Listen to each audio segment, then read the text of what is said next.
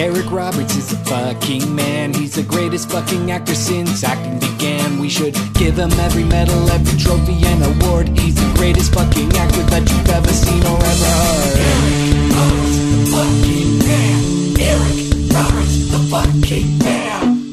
Eric Roberts is the fucking man. Eric Roberts is the fucking man.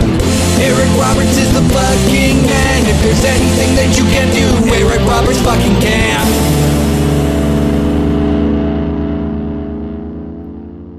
I just met you and this is crazy, but here's my number. So, welcome to episode number 31 of Eric Roberts is the fucking man, the world's number one Eric Roberts related podcast. I'm Doug Tilley, and with me, as always, is your new god, Mr. Liam O'Donnell. How you doing today, Liam? I'm very good. Is that your god voice? I guess. I don't know. I mean, I wouldn't know. Well, I think you would know uh, more than most people because you must not have false idols. Is that one of the commandments? I don't. Yeah. Tell us, Liam. That sounds right. Anyway, Liam, how have how, now? I, I don't want to pull back the curtain too far, but uh, yesterday I was speaking to you briefly, and you said it's been a rough week. How's it been, Liam? It's fine. I mean, um, I th- this is not interesting at all. But basically, Okay, great. I had house. I had house issues. There were things went wrong, and it's been very busy. But you know, uh, I got to highlight my week with some interesting Eric Roberts movies, so that made everything better. On this for this program? now, uh, I don't want to again. I don't want to pry, but when you say house issues, issues, you mean issues with your house.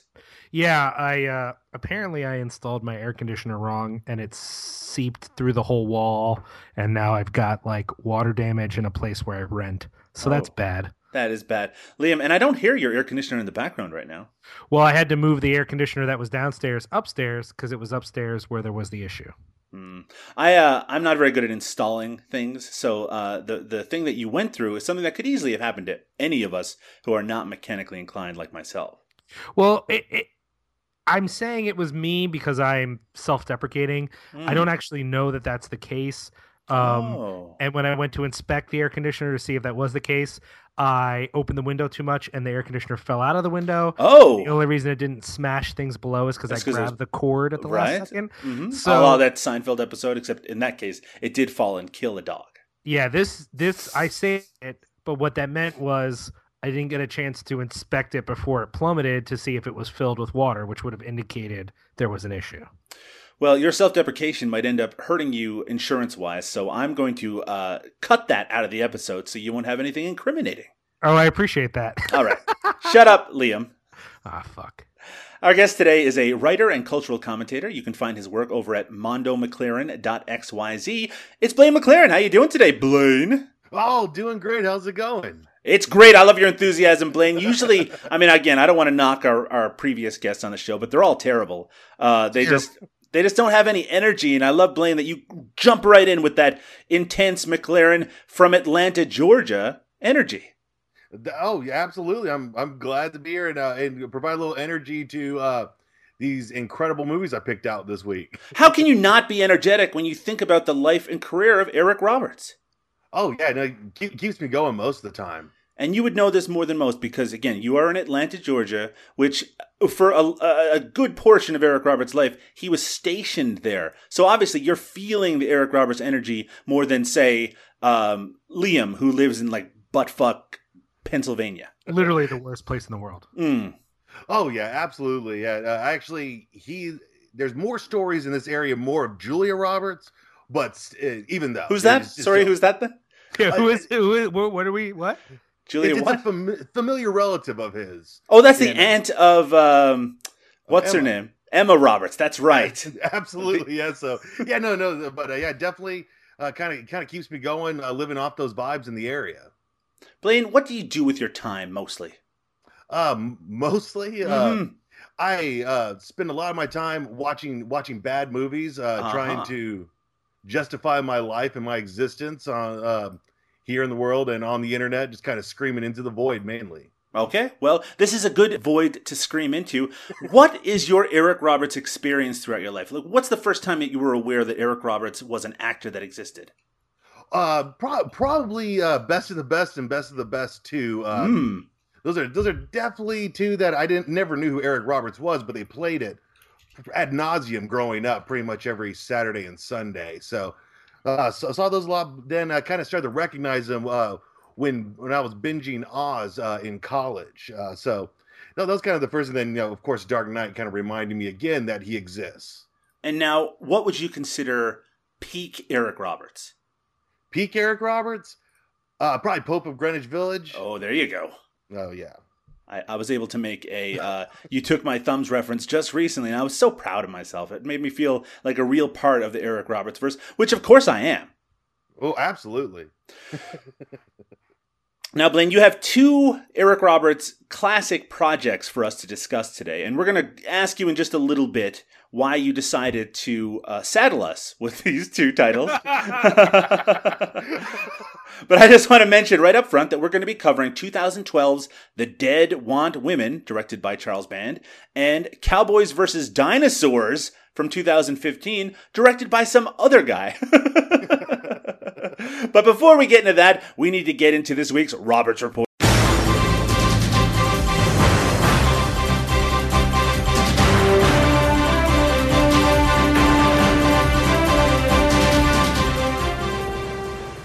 Right, the Roberts Report for episode number 31 of Eric Roberts is the fucking man. We're going to do a little, uh, we're going to do things a little bit differently on this episode. You see, I was recently made aware of a brand new amazing piece of literature that exists in the world. That's right, yes, available on your Kindle right now. You can get a book called Eric Roberts, The True Story by author Phony McFakername. the plot description is as such Eric Roberts is the greatest actor in our world's history, and now the truth behind his top secret super heroic crime fighting deeds can finally be told. Should be noted, truth not guaranteed. And by different, yeah, we actually have the author, Phony McFaker name, on the line right now. How you doing, Phony?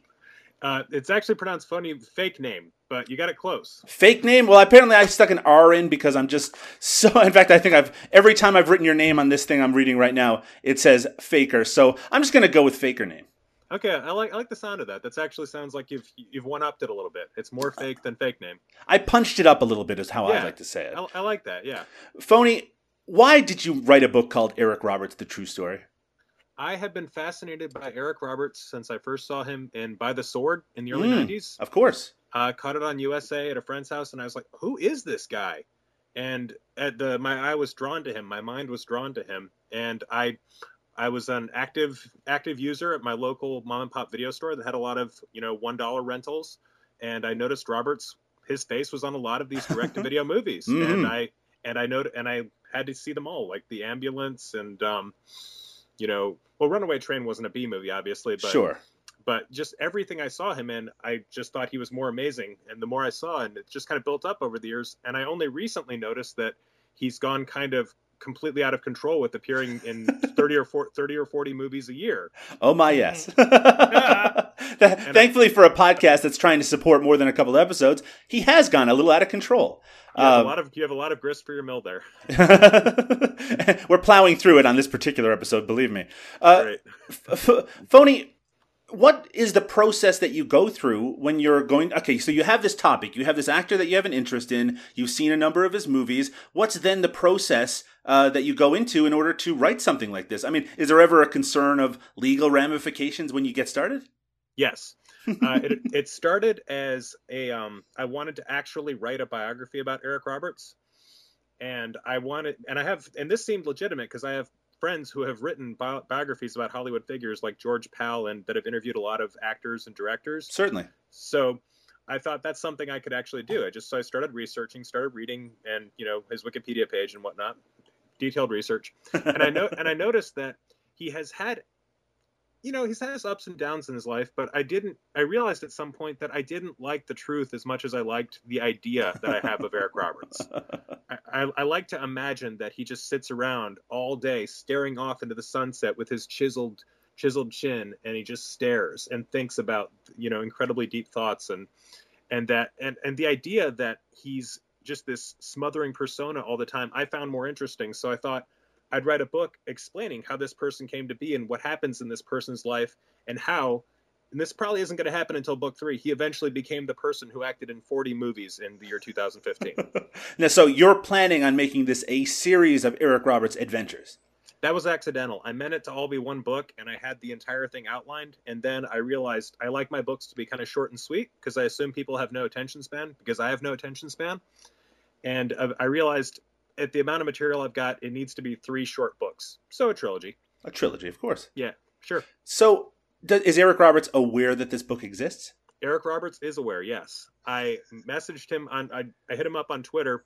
I went ahead and wrote the book, and I said, I said, "Devil May Care." I, I write I write a lot. This is my fifth published book. I, mm. I hmm. started I started writing short, funny books recently. I have fun doing it. And for this one, I just said, "What the heck? If I write it and it ends up getting shot down, or I get in some kind of legal trouble, I can just put it on a fan fiction site or something." because I wanted this book to exist. Hmm. I, I, only wrote it because no one else did.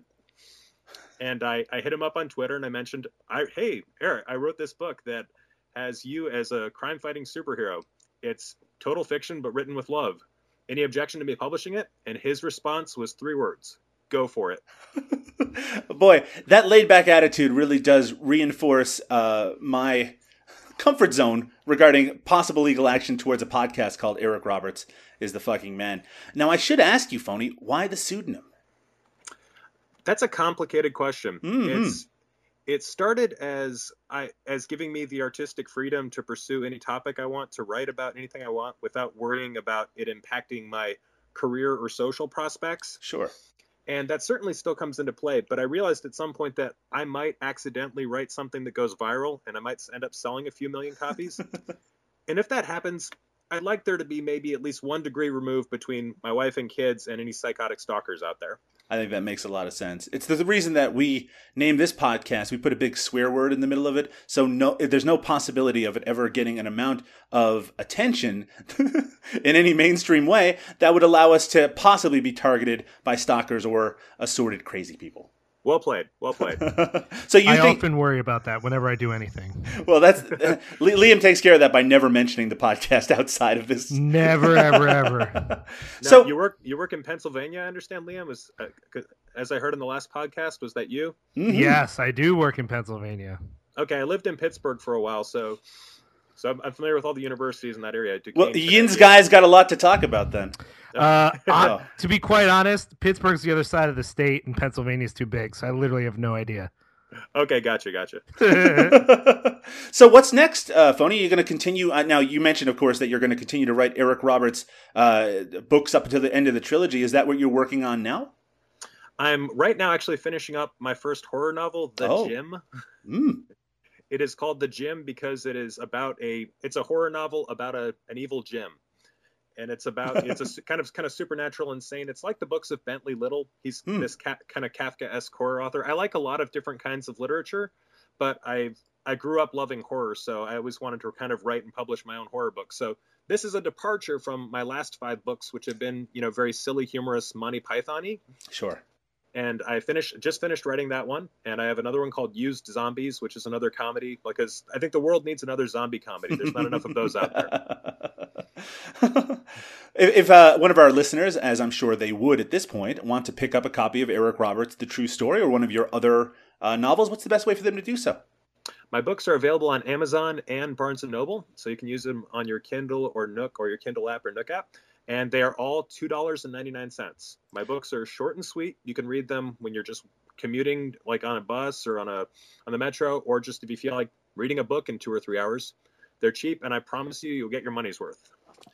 You heard him, folks. Uh, it's a steal at two ninety nine. I'm certainly going to be picking up a copy of Eric Roberts' The True Story myself, and of course, I'm sure we're going to be talking about it again on the podcast. Do a search for Phony McFake name, not faker name, not not my fuck up from before. Phony McFake name, and of course, we will link uh, to the copy of Eric Roberts' The True Story and, and Phony's other work in the show notes today. Phony, thank you so much for taking the time. Very excited to check out more of these Eric Roberts novels. Thank you. Thank you. Have a good one. You too. Bye. Moving on.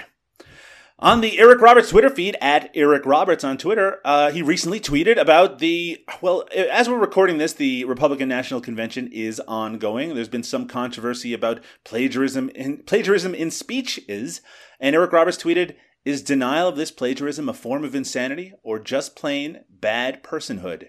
This is not an election to sit out. So, if you are an American and can vote in the upcoming election, please do so. Except, unless you're going to vote for someone stupid, don't vote for someone dumb. But vote for someone smart and good. Do you agree with that, Liam? Yeah, sure, that makes sense. Blaine, who are you going to be voting for in the upcoming election? I'm not a big fan of lines. so I'll probably, uh, I'll, I'll, I'll probably, I'll probably see, rely on my, uh, on my fellow citizens to see how this one all turns out. That's fair enough. I like how I I asked you really probably the most invasive, horrible question a person can ask. Straight up, who are you, going to might- vote You for? might as well have asked him the last time he jerked off. Yeah, right? Absolutely. I- honestly, it was a test, Blaine, and you passed with, of course, flying colors. Over at McCall.com, there's an article said that's called You just laugh at my local news source. Is this is your local paper, McCall? Uh, I mean, I assume it is. I mean, I have I have only interacted with it in the virtual form. I'm sure it exists as a newspaper, but I've never seen it. Over at McCall.com, whatever the fuck that is, there's an article called Oscar nominated actor to star in Lehigh. Is that how it's pronounced, Liam? Yeah, Lehigh. It's not a weird word. Lehigh Valley. I fucking hate you. to star in Lehigh Valley movie Billboard. An actor who has played one of Gotham City's crime bosses in Dark Knight and a cold blooded killer in the Emmy nominated TV adaptation of Truman Capote's In Cold Blood has been tapped to play the villain in Billboard, the feature film by Forks Township filmmaker Zeke Zelker. Do you know Zeke Zelker uh, there, Liam? No, I never heard that name before. What kind of name is. Look, I shouldn't make fun of people's names. That's not what we do here on Eric Roberts is the fucking man. But Lehigh Valley is this is close to where you live. Is that correct, Liam? I could literally walk to Forks Township from my house. So what you're saying is you're going to crash the set of Billboard and uh, and get get uh, some FaceTime with one Mr. Eric Roberts. I don't. I will sincerely consider the ways that we can utilize the proximity of Mr. Roberts.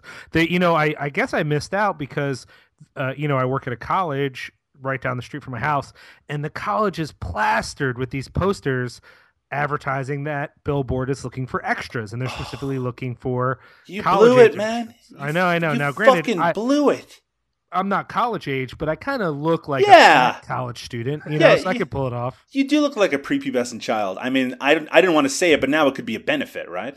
I mean, I've definitely when I tell people how old I actually am, they often say that I look a decade younger, but just like real rough. You know, like they're like I'm uh, oh, I'm actually 37. They're like, that's weird. I thought you looked more like a ragged 27. hmm You look like a sick 25 year old. You look like a person in the prime of their life who's abused themselves so badly that you can't tell how young they are. Mm, mm-hmm. Blaine, have you ever been an extra in a feature film? Uh, I have not. Uh, and then and Atlanta's kind of turned into a, a whole uh, hub of of movies uh, since The Walking Dead came to town, but uh, can't say I ever have. Now, have you ever aspired to be a zombie on The Walking Dead? No, uh, it mainly just holds up traffic here. Uh, you know, Liam, have you ever done any extra work before? I was about to say, do you not know about this? Maybe I don't. Maybe I, I- do. I don't know. I was a I was an extra, though not a featured extra, in a little movie called Creed. Uh, is that? Oh, about the Christian rock band Creed. I fucking hate you so much. You know exactly what I'm talking about. did you get to go? Uh, uh, did you get to go one on one in the ring uh, with old No, no, uh, no, Michael? I was, uh, def- I was def- definitely not a featured extra. I, I was considered for featured extra, but then I just had to be one of the people in the crowd. And so for the most part, I because you look like a sick boy in his mid twenties. Yeah, basically. And I, for the most part, I didn't think you'd be able to see me. But there was one part where when I saw Creed, I saw it with my wife, and we both are pretty sure you can see that it's me. I mean, that's pretty fucking exciting. I actually have to say, and I shouldn't casually swear about it, but this is literally the most interesting thing you've ever told me about yourself. God damn it! I hate you. but yeah, no, I, I actually have to agree. Well, I'm surprised you didn't know. It kind of is evidence that you've never listened to my other podcast because for you have a podcast? For almost a full year, Josh introduced me on the podcast as the star of Creed, and I had to keep telling him to shut up. Now, which like if we're watching Creed and we're looking for you, Sure, you what- wouldn't be able to tell, but Mhm. But what kind of scene were you in? there's a uh, a a big fight that is What in Creed? God, I fucking hate you. One of the big fights, it's the fight against the other fighter from Philly, and it's in a room that is two tiered. There's like a balcony, Sure. and it's all one shot. And I am in the balcony in the corner, and there's a moment where the camera looks up, and I forget if it's at um, Michael B. Jordan's character or at his opposition, but there's a shot up, and I'm wearing a blue Oxford button up with the sleeves rolled up, and I don't know if it was the shape of my gut or what it was, but both me and my wife were like at the same time, so it's not just in my brain. I was like, "That's me," you know, like and she, "It's you," and I was like, "Oh my god!" Granted, to be fair, it's two seconds. Like no one who isn't us identified it, but it's there. I swear it's there. I'm gonna buy the Blu-ray soon just so I can post a screen. Yeah, cap. no kidding.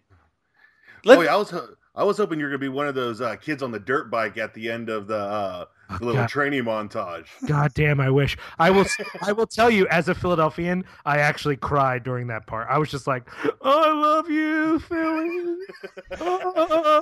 Roberts, who was nominated for an Oscar for Runaway Train, will join the cast of Billboard about a struggling radio station, WTYT 960. That says WTIT. Is that a real radio station? Hell no. That decides to host a billboard sitting contest to drive up ratings. It's inspired by local radio station contest in 1982 and 83 on a billboard at MacArthur Road and Route 22 in Whitehall Township. Is that a real place? It is. Have you been there? Have you sat on the billboard? I've never sat on the billboard, but I've been down that road before. Well, Roberts, the brother of Julia Roberts, will play the unscrupulous radio executive who wants to drive WTIT 960 out of business. So uh, everyone, look out for Billboard in the future. I honestly, actually sounds like a really interesting movie, and it's a shame that uh, star of Creed, Liam O'Donnell, won't be making an appearance in it. I mean, I got real shit to do, so whatever. Baboom. Kazakhstan's would-be coup plotter made a terrible movie. Yes, it's it's an article from EurasiaNet.org about how uh, Tokhtar Tuleshov was planning was planning to seize power in Kazakhstan, but uh, previous to that, in 2007, he helped make a movie called Blizhniy Boy: The Ultimate Fighter, starring David Carradine, Gary Busey, and Eric Roberts, brother of the more famous Julia Roberts. I remember looking for this movie previously, and it's uh, pretty much impossible to find. But that's kind of an interesting historical note that uh, this coup plotter, who I'm sure life isn't going very well for him right now, uh, previously tried to make this awful action movie. I'm sure you would like it, Blaine, since you're such a huge fan of the Best of the Best series. Oh, absolutely. I, I'm I'm I'm up for uh, for a fictitious uh, fictitious account of a coup in Kazakhstan. I don't know if that's what the plot of the movie is about. I, that's, I, that's what I'm assuming. That's all I heard. he really showed his hand in that movie. That's apparently, actually why it didn't work out. They were like, "Oh, wait a minute." apparently, the Russian term "blizhniy boy" means close quarters combat. So it's really called close quarters combat boy. I have a question for you, Blaine. Do you prefer Best of the Best one or Best of the Best two? Hands down, best of the best too. That's the right answer, and I'm glad that you said that. Liam, did we both agree that part two is better? Yeah, I mean, I think we felt that though part two is also weird. That that that strange that strangeness actually made it more interesting. Whereas the first one, eh, it's not a bad. I like it a lot, but it's I don't know. It's not as engaging in my mind. You know. Recently added to the ever expanding Eric Roberts IMDb page is 2016's Osprey, directed by Wayne Slayton. Its tagline is Trust No One, and the plot involves the CIA and a rogue assassin attempt to expose the source behind a corporate global intelligence ring inciting war for profit. Yes, uh, filmed way back in apparently January 2014, the film stars Eric Roberts as Apollos or Apollos and was apparently uh, partly filmed in Dubai and Paris. If you say so, IMDb, keep your eyes out for Osprey coming soon to a video store near you. We're going to take our first break in just a moment, and we're going to talk about the uh, movie The Dead Want Women, followed by Cowboys versus Dinosaurs. But I first want to ask you, Blaine, why did you want us to watch The Dead Want Women? Oh well, when I was going through uh, his uh, ever-growing IMDb list, uh, as soon as I as soon as I recognized uh, something from the uh, the also uh, prolific catalog of Full Moon Pictures, I knew that that was going to have to be one of the picks. And uh, The other one's just, it's called Cowboys versus Dinosaurs. And in fact, I had seen Cowboys versus Dinosaurs when I was watching Eric Roberts movies in my spare time, as I am wont to do. So I, I had actually watched it previously and watched it again for this. So uh, any credit or blame will go right towards you, Blaine. Oh, oh, excellent. Well, we'll see how much credit or blame is coming after this first break when we return 2012's The Dead Want Women. Believe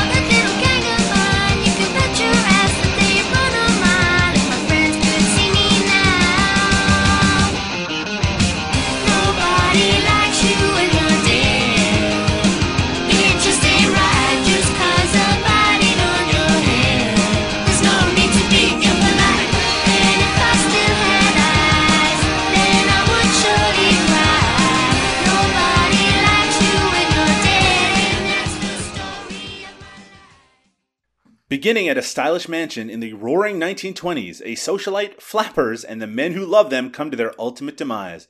These ghosts continue to haunt the mansion throughout the decade. Now they've come back to haunt and chase after a new generation of beautiful girls. The Dead Want Women from 2012, directed by the legendary Charles Band. And oh boy, I'm very curious to hear what you two thought of this movie. I may have given my hand away with that piece of shit comment. Uh, Liam, I'm going to start with you. Usually I'd start with the guest, but I feel like you really want to get your feelings out on The Dead Want Women. What did you think? it was um man it's hard to even delve into the levels of bad that it was in the sense of with dead moon rising it was a technical mess as well as poorly written and acted Sure. uh with this movie it fit together. It was a movie. But um between the makeup the acting the poorly conceived story the uh attempt to kind of be softcore pornography without ever Mm. actually being sexy in any way uh and the just the strange like i mean the whole thing felt like a college project like hey guys i have a mansion. Why don't you all come over to my house this weekend and we'll just like make up a movie while we're there The David DeCoteau method of making movies. yeah exactly only uh it, it i don't know i it's it's it's difficult to articulate though there were one or two things about the movie that i did enjoy simply because they were ridiculous I liked two things in this entire movie, but I'm not going to list what they are until we get a counterpoint to your opinion from Blaine. Blaine, what did you think of The Dead Want Women?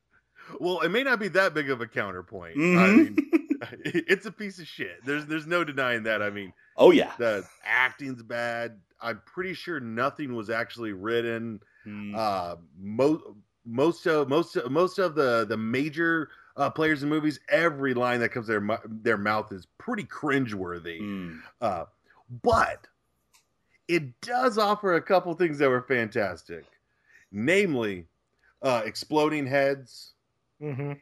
incredibly unerotic nudity, so unerotic and maybe the laziest uh, laziest performance uh, from uh, from from an actor of any kind of note. Uh, not not giving away my hand too early, but it's this, this is lazy. Uh, but yeah, I mean, on the other side, it's really really short.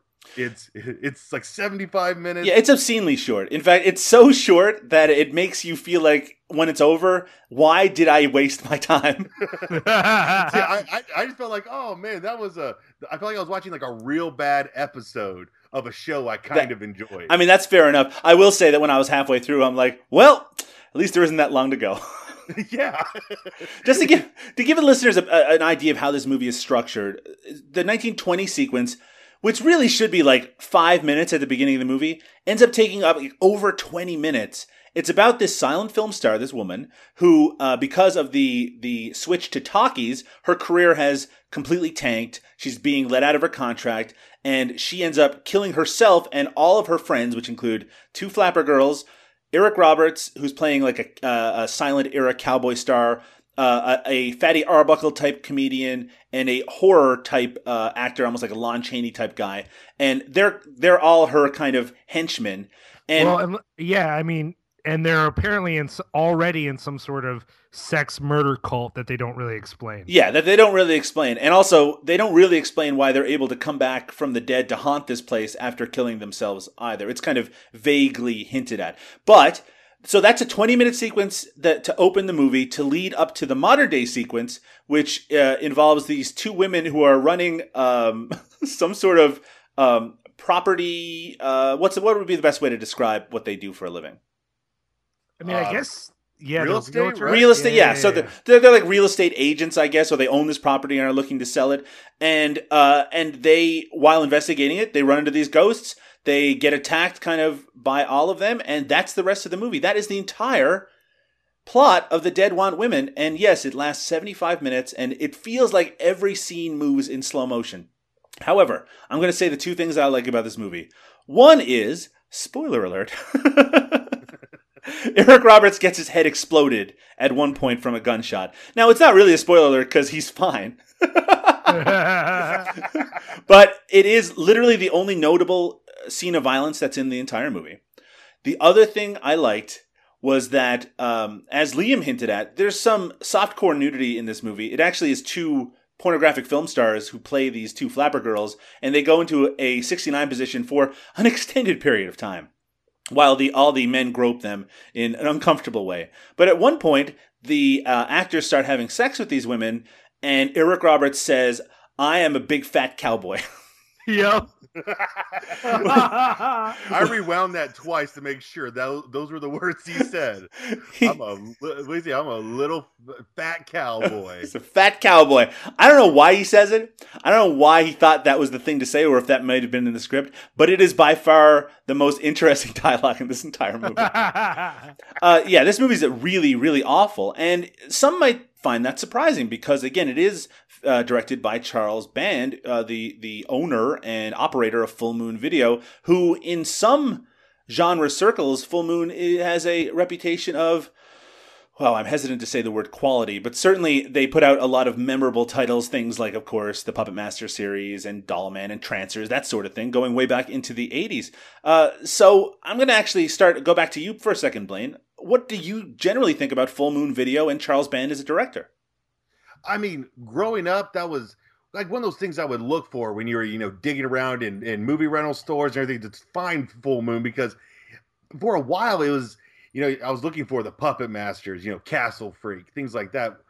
Over time, that that quality has uh, maybe it wasn't that great of quality upon revisit, but as you go on with more evil bongs and ginger dead men, I mean, uh, it's, there's not a whole lot of stock I put in uh, Full Moon Pictures at this point, or or Charles Band, but uh, he's a hell of a huckster, that's yes, for sure. he is a hell of a huckster, and he has a real fascination with doll-sized things. he loves he loves little people, little monsters, puppets. He just uh, loves little doll thi- men. Yeah, he loves doll men. Like he did that one where it's like all the classic horror monsters, except they're all played by little people. Uh, it- and he has many, many variations on the doll-sized uh, antagonist in his movies. And I mean, Liam, I have to ask you: Do you think Charles Band has ever stuck a Barbie doll up his ass? I love that you had to ask me that. Here- here- here's the thing. I'm I'm actually pretty unfamiliar with Full Moon Mm. in the sense of I when you name the titles I know them, but I never knew to look for it. And in fact, the only reason I'm familiar with Charles Band is uh I went to a uh Empire Pictures marathon. right, of course. And at that was someone who's working on an Empire Pictures documentary that's not out yet called um, Celluloid Wizards in the Video Wasteland. right. And it looks really interesting. And a lot of the films of Empire Pictures, I was like, oh, I know a lot of these movies. But for whatever reason, when I was younger, I identified with actors, I identified with directors, but film companies, other than later on, I kind of got into like that early Miramax thing for Sure. a while. But overall, I didn't look for movies based upon who made them. And I kind of wish I had because learning about that now later in life, there are definitely some interesting companies that maybe weren't consistent but did some things that would be it would be an interesting reason to look through a bunch of movies so when i saw that he had made it it didn't occur to me like oh how great they've you you know how, how the mighty have fallen considering the last charles band related movie i'd watched was like maybe the exterminators or something like that. So it wasn't exactly like a cutting edge movie at the time either. But um but i will say that this definitely again all like the the, the acting the way the plot was thought out the script like what people were actually saying it was like a porno that never got to the sexy part really. Like even the 69 was so awkward that i mean it really just looks like nothing actually sexy is happening the Yeah. whole movie it, it really does have this kind of weirdly static weirdly kind of uh glossed o- it really I mean it's weird because the the actresses who are involved in that scene i don't want to go into too much detail are obviously very comfortable with themselves as well they should be under those circumstances but it's also really kind of uncomfortable to see these actors standing around kind of rubbing them and it just Yeah. it just feels like it's it feels like uh, you you wondered what that set was like. It seems like it would have to have been the most uncomfortable thing in the fucking world. But maybe, you know, maybe you're all professionals and who cares? Oh yeah, and, and that camera. I mean, everything feels so leering Yeah. in that scene. I mean, I felt like I just felt like like I was peeking in through a door or something. Uh, it's a very uncomfortable feeling. Now, uh, in the late 80s, early 90s, or uh, really the mid 90s, the heyday of Full Moon Video, uh, the reason that I think a lot of us found it very identifiable, Liam, is that uh, not only was Full Moon had a very kind of distinctive visual style on their VHS tapes, but also they had the uh, Full Moon Video magazine on all of their releases, which basically was kind of like a behind the scenes uh, short uh, segment at the end of their movies, which explained how certain parts of the movie were made. And honestly, I loved those when I was a teenager. Uh, and sometimes I would watch those movies just because they had some making of aspects on it. Remember, this was well before DVDs and and uh, behind the scene features for the most Sure. part. Um, But I have to say. And this is not a very popular opinion. That I think most full moon uh, releases are fucking awful, like really bad. Uh, I I do not care for the Puppet Master series or the Subspecies series, and I don't care for. Now, there are, of course, exceptions, and I don't know how Charles Band convinced Stuart Gordon to make movies strictly for Full Moon for a while. I guess he just gave him certain budgets and allowed him kind of free reign. But the Stuart Gordon movies that were made for Full Moon Video are so much better than all of the other things that they were releasing during that time period that it's really astounding. He did the Pit and the Pendulum, and he did uh, Castle Freak, as you mentioned before, uh, and he did not. Did he do Robot Jox? I can't remember if that was Stuart Gordon or not. yeah, that, that's Stuart Gordon. Yeah, with uh, But- th- that that was through Empire, right? Right, I was right. gonna say that was an Empire one that wasn't Full Moon. Right, right. So, but th- there's obviously some some crossover there anyway with Sure, Charles sure, Band's sure. name. So it's it's it's interesting that, and also throughout the '90s, you know, they worked a lot with David DeCoteau and they worked with J.R. Bookwalter, and they gave opportunities because I think Charles Band thinks of himself as sort of a Roger Corman type, right? So he's giving opportunities to a lot of filmmakers. The Dead That Hate the Living, if you like that movie, uh, I actually like that one. Okay, uh, it uh, kind of a comedy horror, Lucio Fulci. Uh, th- again, there are movies that came from Full Moon that are worthwhile. I just think the massive uh, um, majority of their efforts are just kind of cheap and lame looking, and I think a lot of them were made in like Romania, and, and they look all fucked up. Anyway, getting back to the Dead Want Women, Blaine, tell us about the makeup effects. Now, in the first twenty minutes, it all takes place in the 1920s, and everyone looks like they're supposed to look, uh, and then in the modern time uh, at first they they uh, show up as ghosts uh, in in sort of kind of regular form, but then they take on a specific zombie-ish pallor. Explain this makeup to me.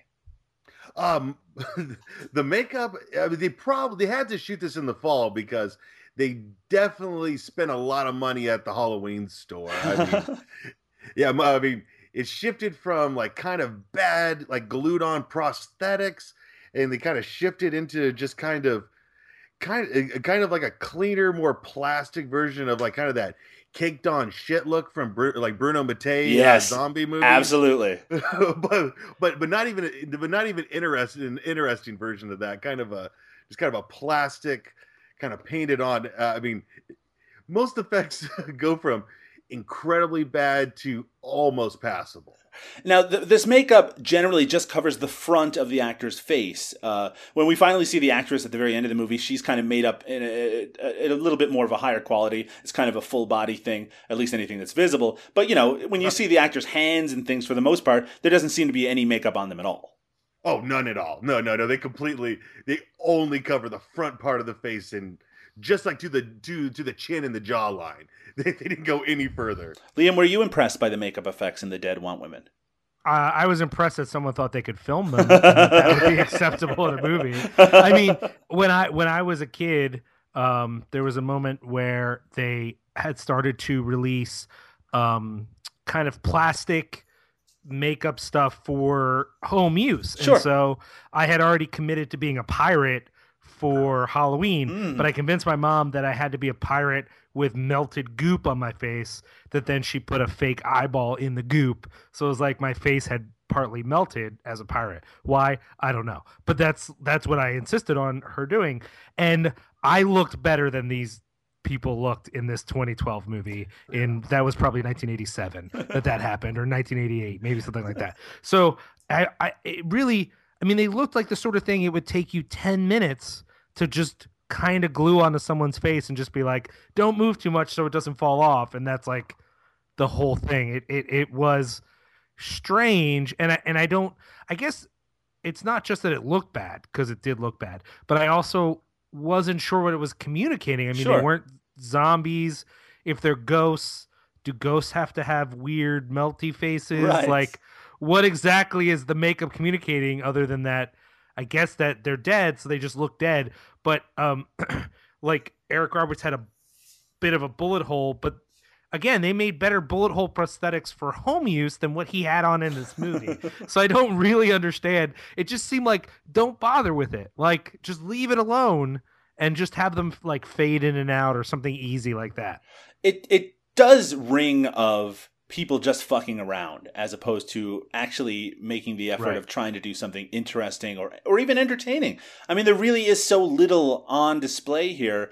I guess the purpose of Dead Want Women mostly is to be titillating because even though there is one effective head explosion, and I have to say I really do love that, uh, but it's it's really the only only notable bit of violence in the movie outside of maybe the the the gun blasts that that that kill all of our characters near the beginning and the uh, actress slitting her own throat.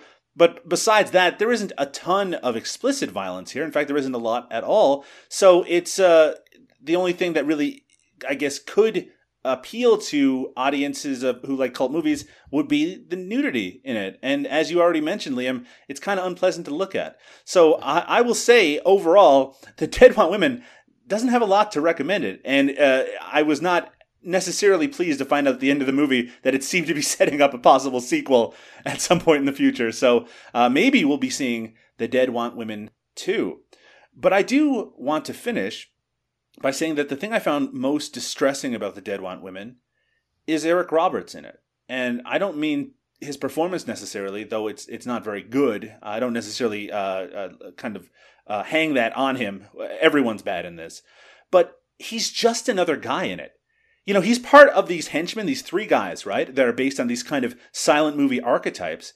But Eric Roberts is just another dude, and these other guys, again, they're they're professional actors who have worked a lot, but they're not Eric Roberts and he doesn't get to do anything interesting. He's not, you know, he's not the leader of the gang. He's not the head bad guy. He's just another guy in a full moon movie called The Dead Want Women. It was actually, I think this might be the first time I was actually kind of depressed to see him playing a role like this. Uh, Blaine, what did you think of Eric Roberts in this movie? Oh yeah, no, I, I agree because he kind of played like second fiddle to a guy named Nihilist Jello. Yeah. I mean, so I mean, it, so he just looked like like he had figured out that he wasn't really that much of a star, and he just kind of lets himself kind of blend into the background. I mean, he really doesn't. Out saying he's a fat little cowboy or whatever, he really he really doesn't do anything. I mean, he chases around. He gets he gets the one cool kill of the movie, and he does some real awkward groping on uh, on these women, and and that's and that's it. I mean, it's really.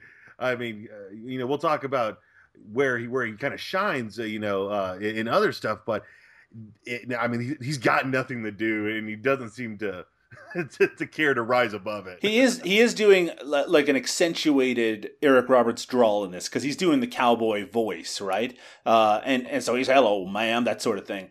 But I mean, aside from that, there isn't really a performance here. It's not that he's sleepwalking necessarily. It's just that he's just another guy. Liam, what did you think?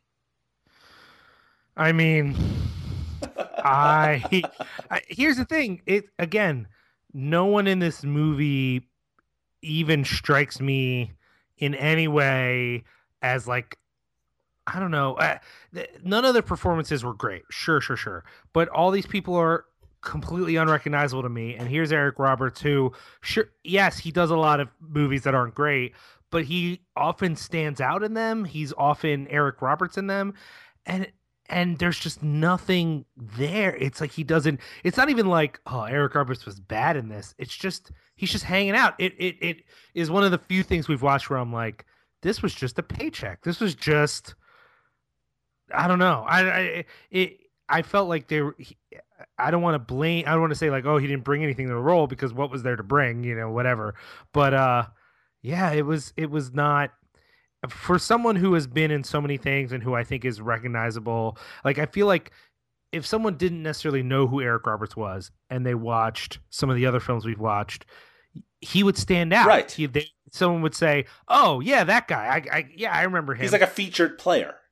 But if all you've seen is the dead want women, there's no reason for you to remember him over anyone in the movie. I mean, literally, I feel like the uh any other person in the movie was as memorable, if not more. If anything, those other two, uh, the, the people he's paired with, kind of get more screen time and more interesting kind of of, of opportunities. Because, like you said, the the guy doing the Fatty Arbuckle is basically just doing a curly impression. Maybe he didn't know who Fatty Arbuckle was, so he's doing this. Whoa, whoa, whoa, whoa! You know, he's he's being wacky.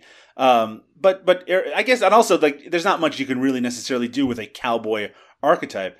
Yeah, I was kind of. It, it is really strange to think that Eric Roberts, who's still a guy who will be, you know, on a on a, a television sitcom or uh, or a, an hour long drama, he'll still be in 2016 be a featured player. In fact, he just uh, it was announced today that the show Code Black, which I've never seen before, I think um, Rob Lowe is on it, something like that. That Eric Roberts is going to be guest starring in season two of it, and he'll be a featured guest star on that show. You know, he's one of the the cast members on a number of different TV shows. So it's just strange to put him in a movie and relegate him to such a um, not necessarily a minor part because usually these are just one day, two day things, but just kind of a background thing. Yeah, I agree. It it's it was we- and, and I I also agree with what you said. Like it was kind of a bummer. It actually bummed me out a little bit. Well, let's continue with that bummer. because on Eric Roberts is the fucking man, we have to ask the question that the episode, sorry, the we have to ask the question that the podcast title suggests, which is is Eric Roberts the fucking man in The Dead Want Women? And I'm going to start with you, Blaine. You brought this to us. Is Eric Roberts the fucking man here? Oh man, this is a this is a big bummer. Yeah. Uh, I, I I I mean, given he gets more screen time than he usually ever does, but I, I gotta say he is he unfortunately is not the fucking man, but he is a he is a fat little cowboy. He's, he's a fat little cowboy. Liam, is he the fucking man in The Dead Want Women? No, not even. I mean, again, I and I, and I, I think I can only compare him to himself. And no, this is one of the one of the least memorable Eric Roberts performances we've watched for this show. And just to complete the trinity of bummerness, I will also say Eric Roberts is not the fucking man in The Dead Want Women. And uh, I would recommend not seeing it. yeah, don't watch this movie, please. That's pretty safe. I mean, we all got kind of bummed out by it, and we didn't have a good time. And we've watched some really terrible things here on Eric Roberts is the fucking man, and also just in our private lives, where we, all three of us, watch a lot of things that are not necessarily good. Even with that kind of sliding scale, we did not enjoy The Dead Want Women. However, that does beg the question did we manage to wring some enjoyment out of 2015's Cowboys versus Dinosaurs? Bummerness be gone. We need to take a break and come back and talk about something fresh and clean and filled with dinosaurs. We'll be right back.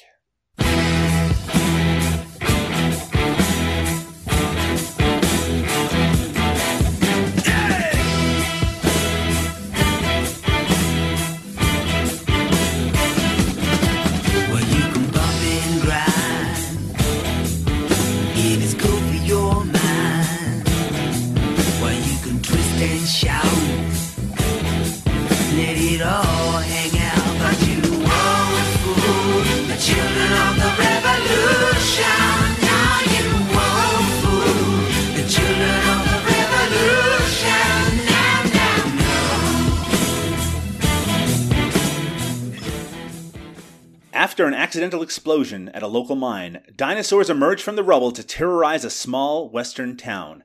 Now a group of gunslingers must defend their home if anyone is going to survive in a battle of cowboys versus dinosaurs. Yes, it's 2015's Cowboys versus Dinosaurs, a movie that I have now watched twice, which I think is might be a record in terms of this particular movie. Uh, if you are in the UK or in other places in the world, this movie is also known as Jurassic Hunters, which is a lot less amusing of a name. But we have seen it, and if you're in North America, you will have seen it if you have seen it. Uh, as Cowboys versus Dinosaurs. In fact, I think this movie is played on TV. I think uh, I, someone mentioned recently that it played on the El Rey network in the US, and it does kind of feel like a TV movie. It feels like something uh, that could have premiered on the Sci Fi Network. It just maybe has a little bit more violence than those movies normally would have, but it does have certainly that level of special effects and performance that you would see, as well as some recognizable actors. But I'm not going to belabor my opinion. I want to hear from Blaine. Blaine, you brought us Cowboys versus Dinosaurs. Explain yourself. okay, yeah, no, there. Wow, this one had a lot going on. There's there's a lot going on in, in, in the movie. I mean, uh, it starts out, I guess it's mainly drilling in Montana, and uh, and there's and I mean it's it's that same kind of like you mentioned, like that that strange performance that you see in like these sci-fi and asylum movies, hmm and it is it seems to change its rules quite a bit and everyone quickly evolves into you know for each monster kind of gets a, a plus you know as as the as we go on uh, and yeah no it's this i mean but all in all it was a it was a lot of fun whereas the other movie was just it was bad but it was a bummer to kind of slug your way through. This one once i got past those first 20 25 minutes like most of these movies are it, it picks up and, and it was it was fun for what it was and uh and when when Eric Roberts shows up, you you know it, and it's and that's when I really kind of sat, sat up straight in my chair and and kind of started getting into the movie. I just like this visual of you being like, uh, this is all right, I guess. Oh, wait a second. Eric Roberts is here. yeah, I, I, I forgot what I was uh what, what I was watching it for. Like, oh oh yeah, Eric Roberts is in this one. Uh, but uh, but I personally loved Quaid, the uh, the African American uh, cowboy here in uh, Montana. He's fucking great. This guy who plays Quaid is a superstar in this movie. He is the only he is the only person just that just showed up pumped and ready to go. Everyone else just kind of wore hats and jackets and mumbled. But uh but uh, no Quaid Quaid gave it all. Quaid is the fucking man. I should. I want to point out this actor is his name is Kelsey Watson. I guess he was credited in this as Kelsivius Jones, which is outstanding. But he seems to be the only actor outside of maybe Eric Roberts and Vernon Wells, who I'll talk about in just a little bit, who seems to realize that he's in a movie called Cowboys versus Dinosaurs, and he's better like take it up a notch or three. And he seems to be having fun, which man, it, it- I found that to be really. Um, refreshing because I've watched a lot of these uh, awful straight to video and made for sci fi movies where it's either too tongue in cheek and everyone's winking all the time, or it's uh, it's played super straight and it's never fun at all. Here, it's a little bit different. But Liam, my understanding is that you did not enjoy your experience with Cowboys versus Dinosaurs.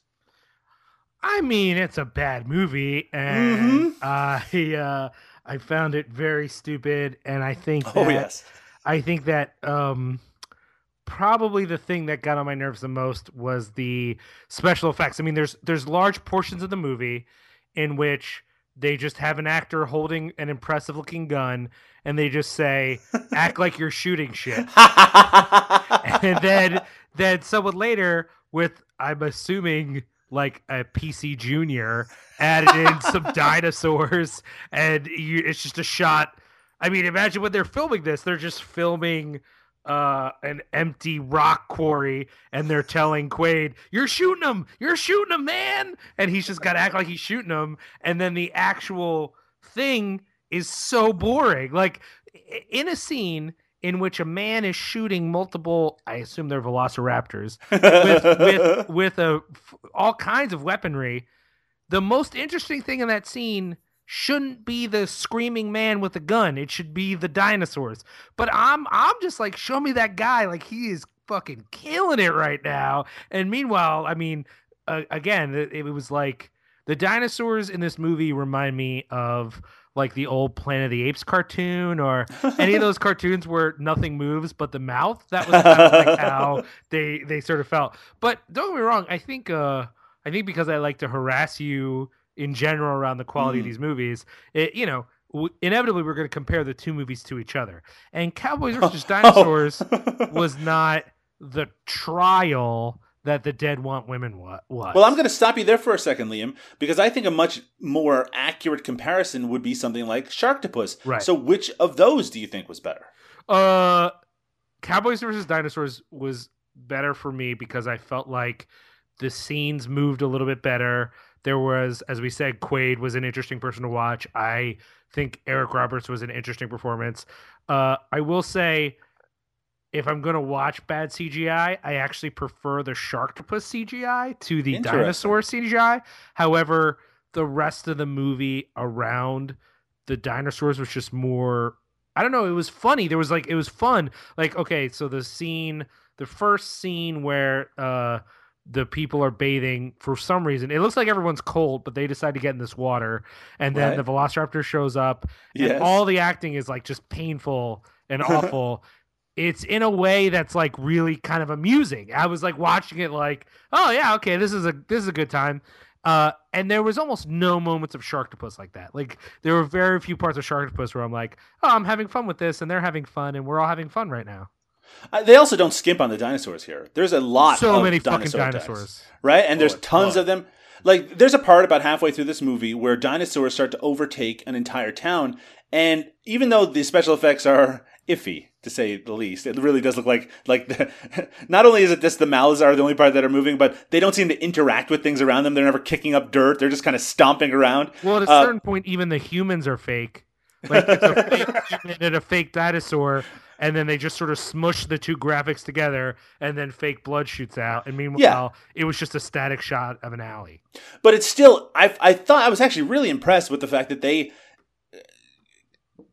they were able to get across the idea that this town is overrun by dinosaurs and that if you were to open up this door you would see all sorts of carnage everywhere. And they did that by you know actually showing a lot of these dinosaurs again for better or for worse. And it does kind of pitch up every few minutes, right? It, it starts with individual attacks, and then more get introduced, and then eventually they bring out was it a Stegosaurus at the fucking end of it, and and that's and that's and they even hint at, at at more carnage after that. I do want to talk about the plot as a whole for a second because we're talking about Quaid, who's really a secondary character, because the lead characters are all really boring. Ugh. Es- Oh, especially absolutely. the lead guy who is weirdly unsympathetic. Didn't you find that? I mean, he's supposed to be an ex um, uh, rodeo guy uh, who who had an accident and kind of left the town and left his girlfriend behind. And uh, and in fact, we find out afterwards that after this accident, he became an alcoholic and he beat the shit out of his girlfriend. I guess a bunch of times. And we're supposed to be okay with that because he's cleaned himself up and come back. But he comes back and acts like an asshole. And this uh, young woman has uh, developed a relationship with the sheriff of the town, who seems to be like 30 years older than her, which is fine. But it also Which seems is like the theme of the movie, the which is a theme of the movie, a really weird theme of the movie because there's this dumpy guy a little bit later. I can't remember. I think he he's like, is he a cop too, something like that? And he's talking to a girl in this one scene, and it then develops into her stripping down so she can have sex with this guy. But up until that point, I thought she was his daughter because there's no way, dude. no, no way at all. anyway, they both they both get eaten by dinosaurs. uh, so yeah, so the plot of the movie it's not that interesting, but I feel like at about the halfway mark, once it becomes sort of a uh, a group piece with all of these actors interacting, and you know some of them are are here uh, being locked in a room and they're trying to find a way out. You know, it's very Night of the Living Dead ish. It actually I I find this movie to be shockingly entertaining. And then you enter Eric Roberts into the mix and Vernon Wells. Now, if you don't know Vernon Wells, you should if you're a listener of this show, but he's most well known for two major roles. One, uh, he's kind of the uh, secondary lead baddie in Mad Max 2. Uh, and the other role is, of course, as uh, Bennett in Commando. and Vernon Wells, with his uh, Australian accent here, he is evil. He's playing super, super evil and unrepentantly evil. And I love that. I love watching a guy just be a complete fucking asshole and try to scam his way and completely. And like anyone who makes an agreement with him, he's going to fuck him over every single time. And then he gets his just desserts and his face sort of melted off by acid spit for some reason. yeah. Oh, yeah, that, also- that acid spit was very confusing. well, you see, we discover uh, in the movie that these creatures have existed in underground and have learned to uh, have evolved. Sorry, so that their blood is made of methane, which means that if you shoot them in the right way, they will explode. and of course, it also turns your spit into acid. I mean, that's just simple science, and I I would think you'd understand that. You're right. I'm, I- not, I, I'm not a scientist. I assume that moment was just a cultural reference to Jurassic Park. Like I, when when he gets me- melted with the acid, I, I literally just went, "Oh yeah, I remember that part of Jurassic Park." is that why he says "clever girl" before it happened? Yeah, I feel like.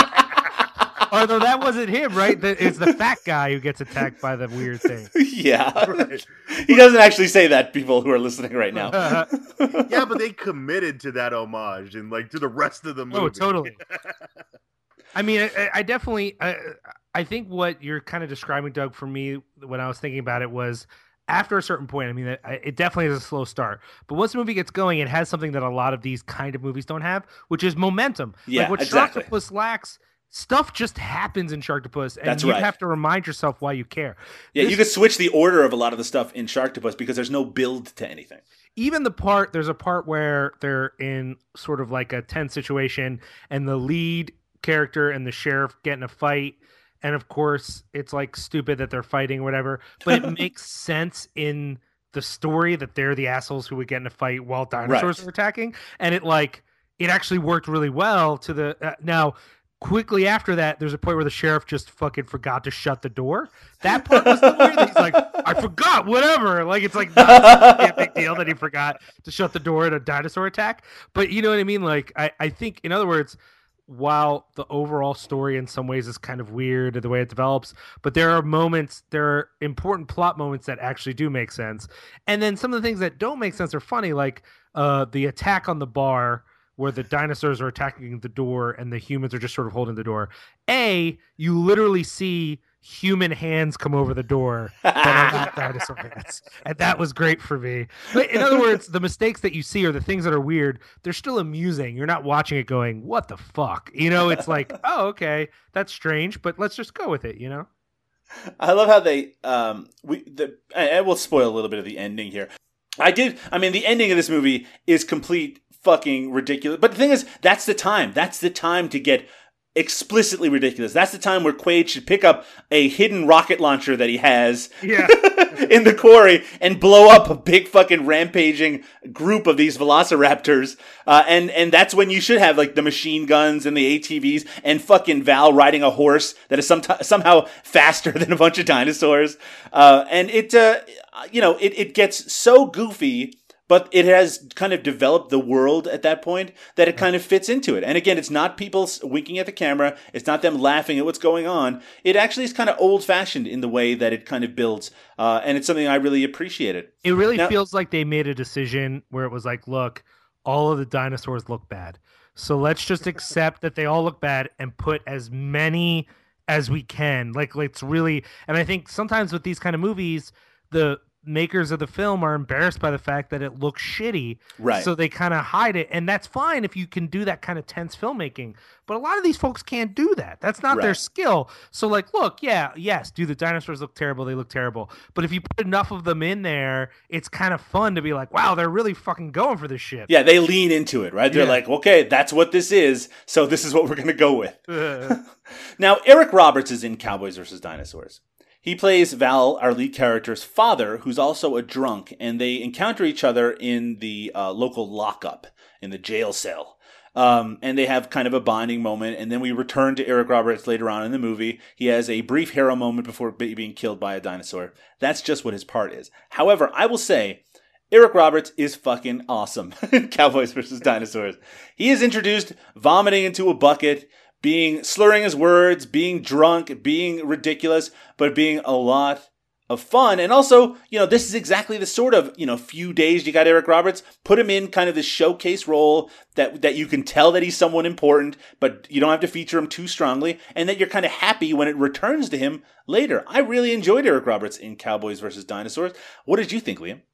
Yeah, I got to agree. I mean, the best part about this scene where he's puking is he's not puking into the bucket, and and and Val points out, you know, there's a bucket, and he's like, yeah, there's a bucket. Like that, just that moment is such a definition for the character. Like, yeah, no, thanks for pointing that out. You know, like, oh man, I I, I just it, again, it's a small thing. Uh, but it's used if you've only got Eric Roberts for this one day and he's not a big role in the movie, why not use him the best possible way? I really wish some of the other things we've watched were that smart. And I really, again, it's hard to call a movie like this smart, but the reality is the way, at least, that they used Eric Roberts in this movie, I think was actually pretty smart and pretty sort of economical for what they were doing. I also think that there are uh, ele- hints of Eric Roberts' performance in this movie that you don't usually see in a lot of his recent performances. There's a part where um, Val is basically getting out of the jail cell. He's got the keys. He's going to leave, but Eric Roberts, his character, he wants to stay in the jail cell. He does not want to go out and face these dinosaurs, and he's getting like scared, and he gets kind of that kind of fast patter, the way that that a young Eric Roberts used to get, where he's like, you know, he's, he's got kind of that nervy way of speaking really quickly. You don't see that energy in a lot of Eric Roberts performances recently, and I was really nice to see. I actually, I was kind of under the impression that he couldn't really do that anymore. So uh, I really feel like there is uh, untapped potential in a lot of these smaller Eric Roberts roles to have him kind of as this kind of fast talker. Let's go over to you, Blaine. What did you think of Eric Roberts in this movie? Oh yeah, no, I thought he, I thought he was fantastic. Like Liam was saying, I mean, that's how you use a guy you bring in for a day. You just you you set him, you, you kind of put him as this kind of this touchstone in the movie, and just let him act because he just shows up just covered in sweat, hacking and spitting all over the walls. It just it it, it really just goes it just goes and swings for the fences. And I mean that's I mean that's what you want out of a out of you know that kind of featured character in it. It in it but it, but it doesn't feel too cartoonish. It, I mean, you're in a movie where I mean, cowboys are fighting dinosaurs. Why not? You know, go go as big, go as big as you want. And I mean, I thought I thought he was just fantastic, and I mean, not to re- reiterate what you said, but I mean, he he's got that that that younger Eric Roberts. He's not not trying to be the hero. He just he's just a guy just trying to survive, man. Just got that slow draw, just uh, just just trying to make it through this flick. And uh, I mean, no, I thought I thought that was one of the better performances I, that I've seen him pop up in in, in recent movies.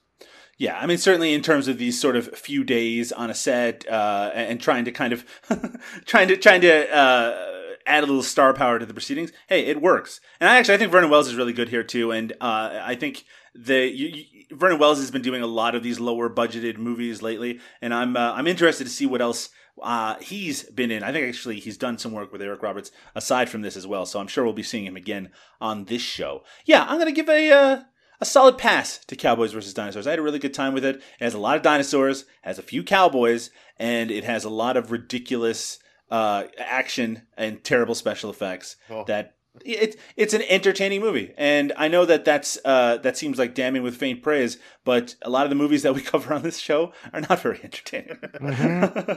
but Eric Roberts may have been a st- scene stealer in this movie, but is he the fucking man? Starting with you, Liam, fucking man. Yeah, without a doubt. I mean, this is the Eric Roberts. Again, if we're going to watch these smaller roles, this is what we want. We want Eric Roberts to get a chance to do what Eric Roberts does. Uh, and we didn't, he, we don't need more than that. You know, like it worked for what it was. Personally, I could always do with more of him, but what he had was great. Blaine, do you agree? Oh, oh, absolutely. Yeah, no. He he is definitely the man in this one. I mean, he's he shows up, he gives a great performance, kind of just kind of helps pick up the pace of the movie. Uh, Yeah. I mean, and, and really just w- works well. And you kind of see that you know, kind of that glimmer of a, of a much younger, more enthusiastic and charismatic actor. So, most definitely the man. and I will complete the redemption song here on on Eric Roberts is the fucking man and say yes, Eric Roberts is the man in Cowboys versus Dinosaurs from 2015. Hey, he can still bring it. We knew he could. If you want to see a eh, slightly superior monster movie. I'm sure you can check out Cowboys vs. Dinosaurs. Uh, I'm sure there's a VOD release if you want to check it out. And as I mentioned before, it has been airing on television. Why not take a look? We're going to take our final break. And when we return, we're going to have a little talk with Blaine and we're going to say goodnight. Be back in just a moment.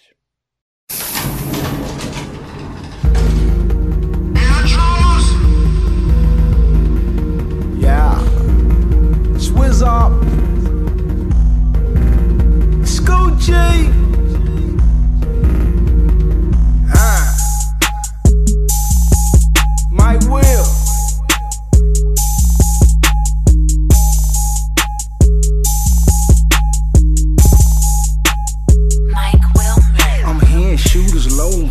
While I'm brushing my teeth. I get so many death threats, it's getting normal to me. But I bend, don't break, I don't ask, just take. Black gloves, black tape, and I don't play nor pray. Wake up and take a piss, I hear 'em sharpen the knives. Main focus every day is making out here alive. Take a shower in my boots and go to sleep in my shoes. Last night I had a dream. Episode number 31 of Eric Roberts is the Fucking Man is in the bag. Yes, uh, the dead want women? Nope. But Cowboys versus Dinosaurs? Eh, sure, why not? I want to thank our guest, Blaine McLaren, for coming on the show and bringing his gusto and enthusiasm to what could be, you know, some kind of stodgy, unpleasant uh, movies. But no, he, he brought it, and we're glad to have him. Thanks so much, Blaine. Where can people find your work on the internet? Ah, you can mainly find me on uh, the on my Facebook page, uh, Mondo McLaren. Uh, we mainly cover, you know, a, a lot of uh, a lot of low budget, no budget kind of movies, horror, exploitation. Also, you know, follow me on Twitter at at Mondo underscore McLaren, as well as Instagram, as well as Mondo underscore McLaren. So yeah, just kind of see, you know, you know what we're doing over there, and uh, try to check out some movies that may not be regularly on your radar. Absolutely. And we, of course, will link to Mondo McLaren in the uh, notes section of this episode as well. I've read a bunch of your stuff, Blaine, and you're a very, very talented writer. And again, if you love those kind of movies, and you probably do if you're listening to a podcast called Eric Roberts is the Fucking Man, check out more of his work. Take a look at it every day. What, what, what's the harm? Check out all of his work. What's your problem, listener? You can't check out Blaine's work? If you can't, what are you doing listening to this show? Liam O'Donnell Yes. they announced today the full lineup of the Bruce Campbell uh, Film Festival. They did. And there's a lot of exciting stuff on there, including uh, William Sadler, whose name that you were unable to remember during the last episode. You know what? Cut me Uh-huh. some slack. Barbara Crampton's going to be there. I'm so excited about that. I really Yeah. can't wait to meet her. Yeah, she she seems like she's super cool. Uh, and honestly, the lineup looks fucking great. Um, and I'm jealous of anyone who gets to attend.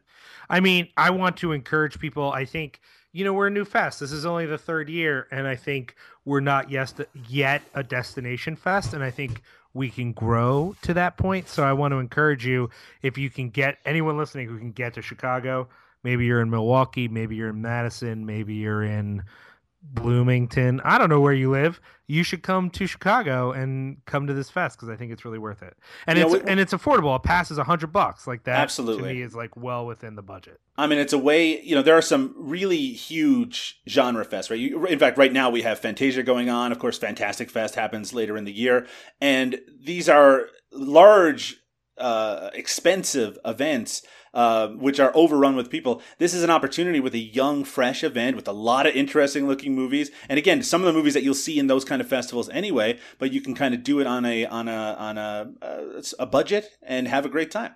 Yeah, and I think if you're someone who cares about interacting with talent, there's really some interesting people coming out, and Yeah. I, I think that that aspect is important. And for me, um, I'm really excited by all the new movies we're highlighting, but also just getting to uh, see Night of the Creeps and Yeah. Monster Squad Yeah. and interact with Fred Dekker and whatever. So it's just all all that I'm pretty excited about. So I, I'm glad you brought it up, and I definitely want to hype that to everyone. Hype that shit. Where can people find your stuff online, Liam?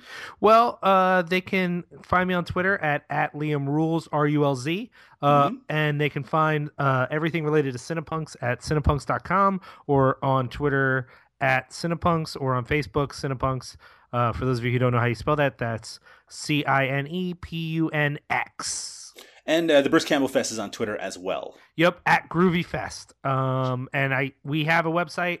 Uh, I think it's mostly just like the lineup and ticket information. Sure. But um, pretty soon, I don't know if it's up yet, but pretty soon you can buy tickets per event. And I know for some people, if, if for whatever reason a weekend passes out, uh, you might want to try to grab some tickets to a specific thing and make it to at least one event. Get to the Windy City, folks.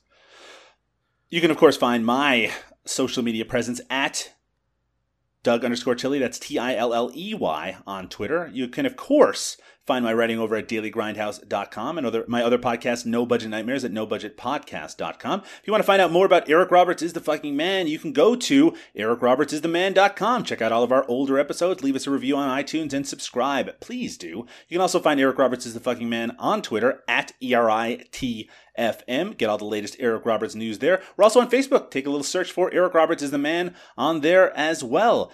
But with that, folks, we've reached our limit. In fact, we're we're right on schedule. We're going to say goodnight. We're going to be back in a couple of weeks with two more Eric Roberts classics. I want to give another big, huge thank you to Blaine McLaren for joining us today. And with that, we'll say goodnight. Say goodnight, everybody. Good night, everybody. Night. A little more enthusiastic there, Liam. Good night, everybody. Okay, that's better. Good night. Good night. Eric Roberts is the fucking man. Eric Roberts is the fucking man. Eric Roberts is the fucking man. If there's anything that you can do, Eric Roberts fucking can.